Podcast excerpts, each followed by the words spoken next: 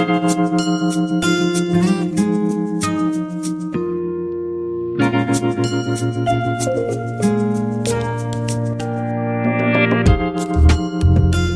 Ni matumaini yangu hujambo msikilizaji wa RFI Kiswahili, ni kukaribishe kwenye makala ya mazingira leo dunia yako kesho. Na mwishoni mwa juma lililopita, dunia iliadhimisha siku ya kimataifa ya wanyamapori, siku ambayo inaadhimishwa kusherekea mchango wa wanyama kwa dunia. Katika makala yetu hivi leo tunaungana na Efraim Mwangomo, yeye ni kamishna msaidizi wa uhifadhi katika hifadhi ya taifa ya Saadani nchini Tanzania, ambaye kwa pamoja tutakuwa tukiangazia siku hii ya wanyamapori iliyoadhimishwa Machi tatu.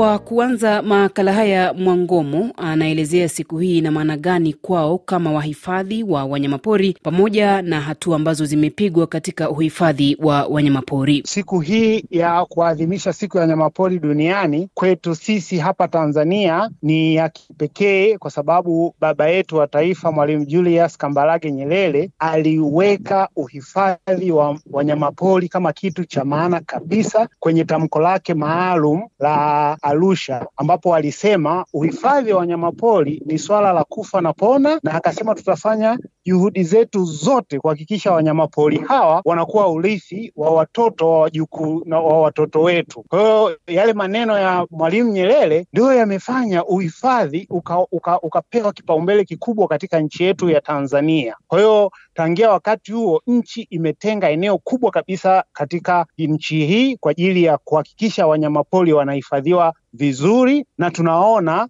mwendelezo wa wanyamapori unaendelea, wanaendelea kuongezeka kwa, kwa idadi na pia wamekuwa kichocheo kikubwa cha uchumi. Tunaona hifadhi zetu za, za, za, za, za, za hapa Tanzania zimeendelea kushika namba moja katika kuwa hifadhi bora duniani. Kwa hiyo hii ni kwa sababu ya juhudi kubwa ambazo zilikuwa zimeanzishwa na baba yetu wa, wa taifa. Aidha, siku kama hii inatoa fursa kuangazia changamoto zinazoikabili sekta ya uhifadhi wa wanyamapori katika mataifa yetu ambazo zinarejesha nyuma juhudi za kuwalinda wanyama. Changamoto ambayo inaikabiliana na sekta hii ya wanyamapori ni pamoja na kuongezeka kwa kiasi kwa shughuli za kibinadamu kwenye maeneo ambayo yalikuwa ni mapitio ya wanyamapori. Unakuta mashamba yanaenda kuanzishwa kwenye ma, kwenye makorido ya wanyamapori. Kwa hiyo wanyamapori wanapopita kwenye zile njia zao za asili, wanakuta zile njia zimezuiwa, zimeanzishwa na shughuli zingine za binadamu, alafu ndo kunakuwa kuna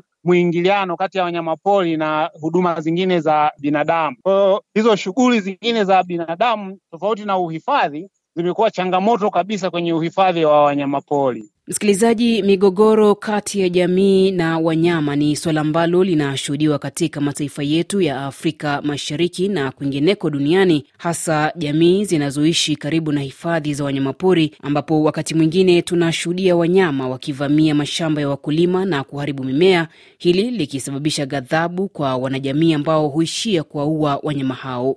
Lakini je, ni kwa nini suala hili limekuwa sugu kutatuliwa? Mwangomo anafafanua zaidi. Nafikiri swala hili limekuwa gumu kutatuliwa kutokana na kutokuwa na mpango mkakati wa uendelezaji wa ardhi, yani land use plan. Kukiwa na mpango mkakati wa matumizi bora ya ardhi, alafu mpango huo ukawekwa na ukaheshimiwa, tatizo hili litaondoka kabisa. Kwa hiyo ninatoa wito kwamba maeneo yote katika uh, ardhi yetu ya Afrika Mashariki kuwe na mpango wa matumizi bora ya ardhi, lijulikane hili ni eneo la machungo, hili ni eneo la kilimo, alafu hiyo ma, matumizi hayo yaheshimiwe. Mtu asiende kufanya shughuli za kilimo kwenye ma, maeneo ya uhifadhi au maeneo ya kuchungia. Kwa hiyo tatizo hilo tukiwa na mpango mkakati wa matumizi bora ya ardhi, tutalipunguza na kuliondoa kabisa.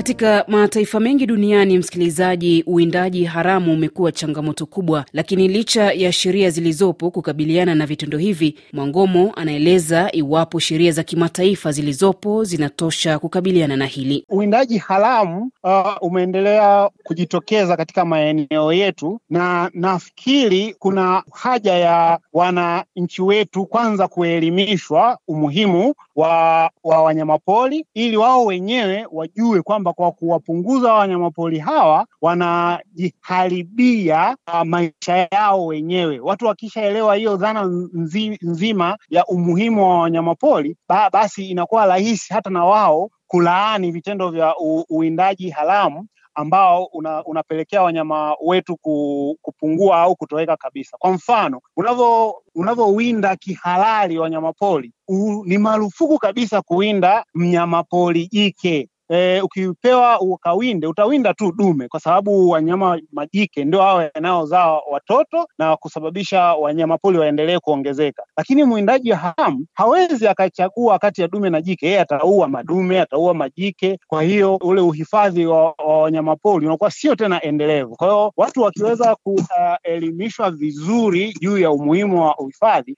watapunguza kabisa uwindaji haramu na kujikita katika uwindaji ambao ni halali ambao ni endelevu. Lakini ili kukabiliana na migogoro kati ya wanyamapori na jamii, serikali zetu zinawezaje kushughulikia changamoto hii ili kuwepo na mazingira mazuri kati ya wanyamapori na jamii zinazoishi karibu na hifadhi za wanyama? Serikali zetu, jambo la kwanza ni kuwekeza bajeti nzuri ya kufanya mpango wa matumizi bora ya ardhi kwa kila eneo lililoko katika nchi zetu. Kwa hiyo kwenye kila kijiji eh, kutengwe maeneo kwa ajili ya kilimo, kwa ajili ya uchungaji, kwa ajili ya uhifadhi, alafu huo mpango wa matumizi bora ya hayo maeneo uheshimiwe ili kila kitu kiende vizuri, maana tunahitaji pia hayo matumizi mengine kwa, kwa matumizi mengine kwa ajili ya shughuli zetu za maendeleo. Tunahitaji kilimo, tunahitaji mifugo, uh, tunahitaji wanyamapori. Kwa hiyo E, tutengeneze tuweke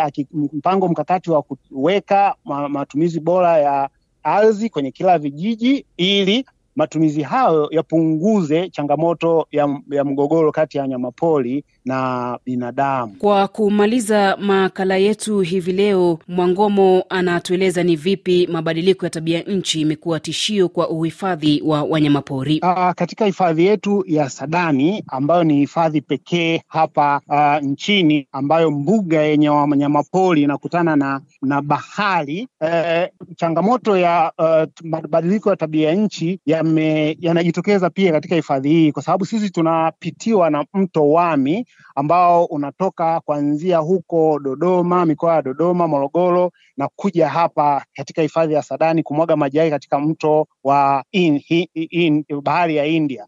Sasa ukaukaji wa mto Wami umekuwa changamoto kabisa kwa wanyamapori, hasa kipindi cha kiangazi.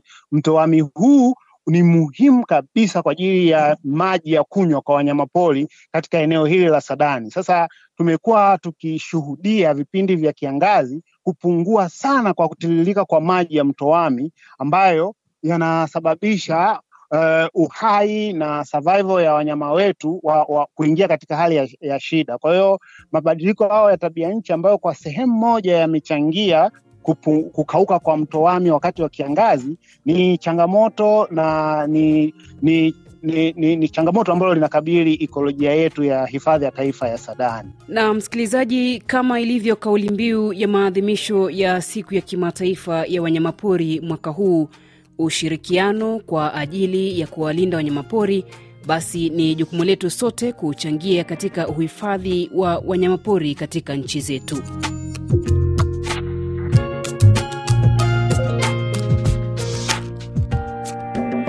Na kufikia hapo msikilizaji, ndio natia nanga makala yetu hivi leo. Shukran kwa mgeni wetu siku ya leo, Efraim Mwangomo ambaye ni kamishna msaidizi wa uhifadhi katika hifadhi ya taifa ya Saadani nchini Tanzania. Jina langu Minzilet Ijai, kwa heri.